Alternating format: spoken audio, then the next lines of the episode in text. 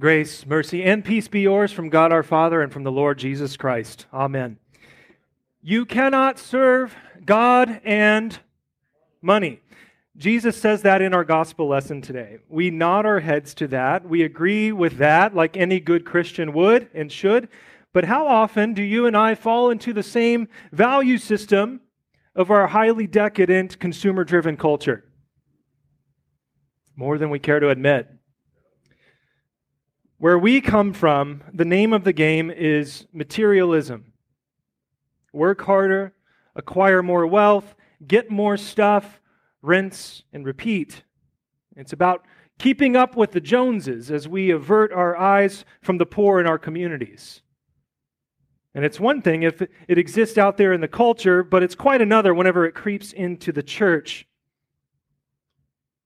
Religious holidays that are supposed to commemorate the most important events in the life and ministry of Jesus are turned into marketing ploys for the corporations.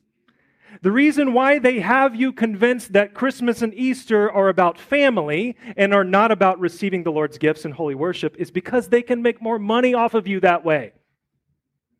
Have you ever seen a, a, a Christmas commercial celebrating people coming to church? No, what are they doing? Gifts, family, those things, they can make money that way. We deify money.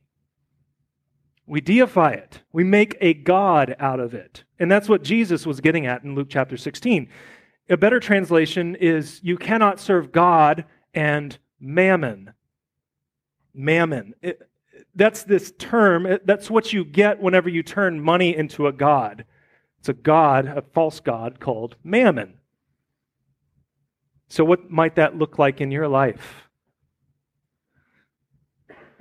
I'm going to pull the magnifying glass in here. Ready? Are money and finances the, the main source of tension in your marriage?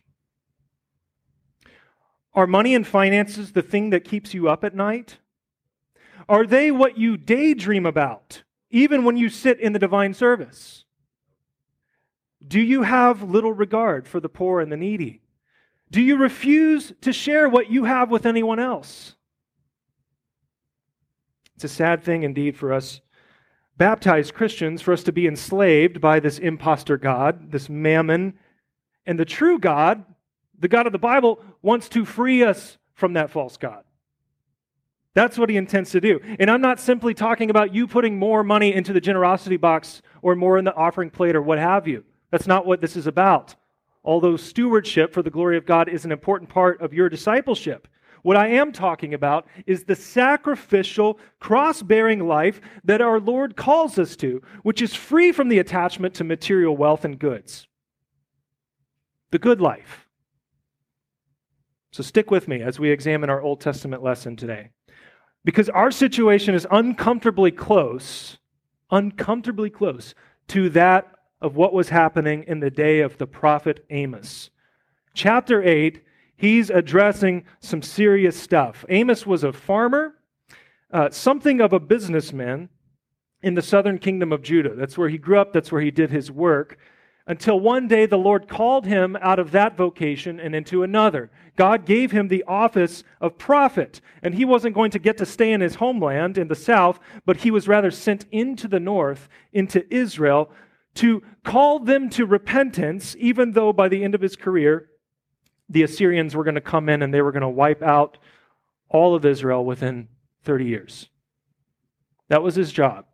Was to go and warn them, was to go and call them to repentance. It was this thankless task.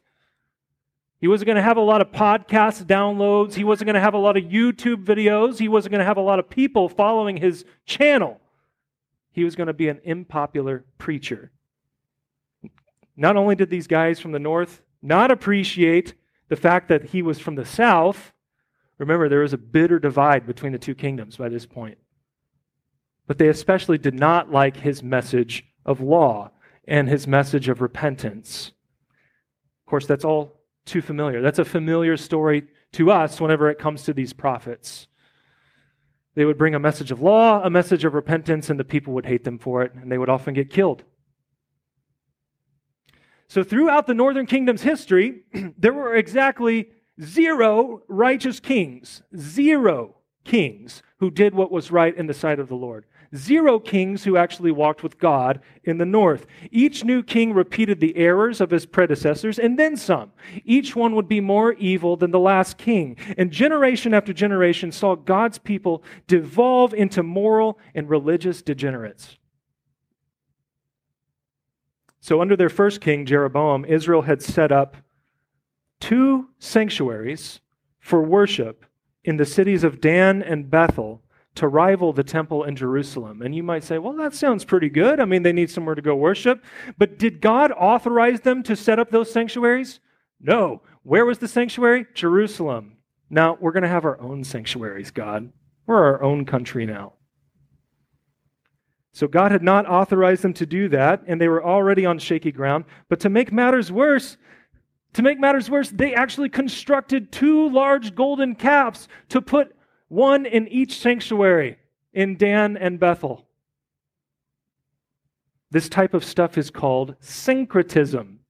Syncretism. It's whenever you synchronize false worship, idolatrous worship, with true worship syncretism. And it still goes on in our churches today. Anytime we try to take those ideas, those concepts, and even those idols from the culture, and we try to integrate them into the teaching and practice of the church, it just doesn't work and it invokes the wrath of God. But here's a principle to live by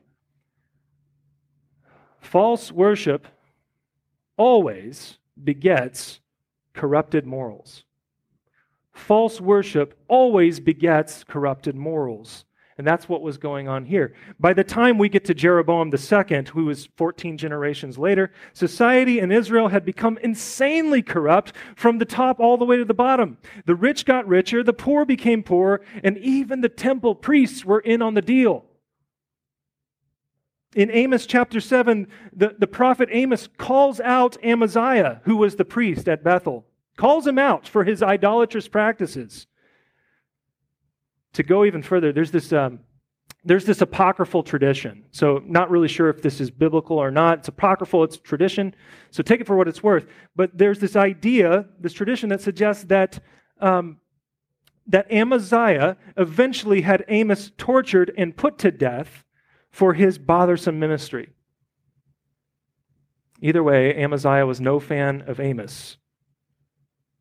But neither were those merchants who were attending the temple during the Sabbaths and the new moons. In those syncretistic sanctuaries, you had a bunch of merchants who were showing up for worship. And in our Old Testament, that is exactly who Amos rebukes. We have these corrupt merchants who have the veneer of religiosity. They had the respectable appearance of a faithful Israelite, they went to church and they were there every Sunday, but they made a dishonest living at the expense of the poor. So that's what's happening here. Here's what the text says He says, Hear this, you who trample on the needy and bring the poor of the land to an end, saying, When will the new moon be over, that we may sell grain, and the Sabbath, that we may offer wheat for sale, that we make the ephah small and the shekel great, and deal deceitfully with false balances, that we may buy the poor for silver and the needy for a pair of sandals, and sell the chaff of the wheat. These merchants that Amos addresses were hucksters on holy days. They were swindlers on the Sabbath. They attended worship in their sanctuaries on the appointed feast days, but it was a bother to them because in their minds, time was money. Time was money. According to the Mosaic law, all buying and selling was meant to cease on the Sabbath. The purpose of the Sabbath, of course, was to rest in God, to abstain from work and receive His benefits and His blessings. Now, under the new covenant, we're not bound to worship on any particular day, but we are still bound under the third commandment to sanctify the holy day, meaning we do not despise preaching and God's word, but hold it sacred and gladly hear and learn it. And by doing so, friends, we find our rest in God. But these guys, these guys were attending services and here's what they were doing They were checking their watches the entire time. Okay? They didn't have watches, I know. I, it's, it's, a, it's an illustration. But they would sing the Psalms along with the rest of the people, but their minds were not on God and His gifts. It was on their shops, it was on how they could make more money. There are some scholars who actually speculate that the priest Amaziah that I talked about a minute ago, that that priest was in on the deal, that he would intentionally end the services shorter so that they, could go out and they could make another buck as long as they let him in on the cut. So he would give the benediction and they could rush out of there and they could go make more money. And not just make more money, but do it in the sketchiest ways possible. They were using faulty scales cheating people. They were mixing chaff with the wheat that they sold. They were even selling the poor into slavery for the cost of a pair of sandals. Someone couldn't afford a pair of shoes. Well, that's okay. You can be my slave. Poor people were willingly ex- accepting that yoke upon themselves because they could not afford sandals. They could not afford shoes. And boy, was God mad. Verse 7 The Lord has sworn by the pride of Jacob, surely I will never forget their deeds. But even though, friends, even though things got so bad that God would permit the Assyrians to come in decades later and drink Israel's milkshake, there remained a promise.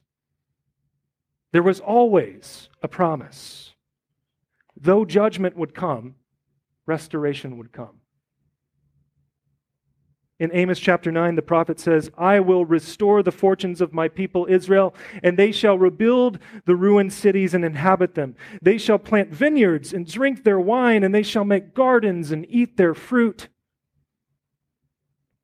Even though they had committed heinous idolatry, even though they had mixed up worship practices, false worship with true worship, even though it produced poisonous fruits in their lives and that they were shady businessmen even though they oppressed the poor and the needy, God in his mercy would save a remnant from among his people and bring them back into their own land. He said that he would restore their fortunes. I don't believe that's a coincidence.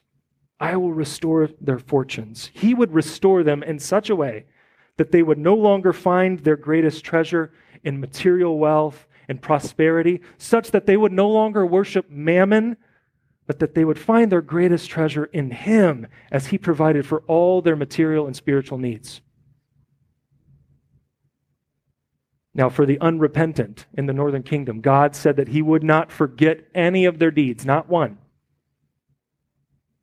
And for the unrepentant in our day, God will not forget their deeds either. For those who take advantage of the poor, for those who make money their God, for those who forsake the only God in whom all treasures are to be found, for the sake of materialistic pursuits, God will not forget. God has a long memory. And because that's true, my friends, it means that he will not forget his promise either. He is a God who remembers the poor the lowly, the despised and the neglected, the outcasts and the downtrodden. He has remembered his promise about the new Israel, a, a new people for his own possession, a people for whom he would restore their fortunes. And for the sake of that promise, my friends, he sent Jesus, his treasured son, who for our sake became poor, so that by his poverty we might become rich. Yes, for the unrepentant, he will not forget their wicked deeds. He will not forget those who serve mammon over the true God. But for those who acknowledge their own poverty, for you and I who repent, who admit that we are poor, miserable sinners in desperate need of his mercy, he has blotted out our sins through the blood of Jesus and he remembers them no more. In the waters of holy baptism, God has drowned your greed, your false worship, your neglect of the poor. He has drowned it all into the depths of the sea. by sprinkling the clean water of baptism upon you. He has cleansed you from all your uncleannesses, and He has put a new heart in you. He has put His Spirit within you to cause you to walk in His ways, according to Ezekiel 36. And through the washing of water with the Word, which is baptism, Jesus has wedded Himself to you giving you the guarantee that you will share with him in everything as a bride does with her bridegroom.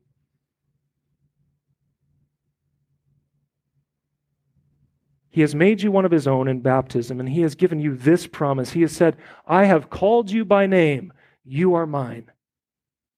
And though you and I are often enchanted by all the fancy baubles and the trinkets and the gold and this and that in this world, we have a God who instead gives us something infinitely better the inheritance that has been won through the death and resurrection of his Son, Jesus Christ. All the riches of the kingdom of God belong to us because Christ paid the debt that we could never owe so that we would not be owned by anything, not even mammon. We're free.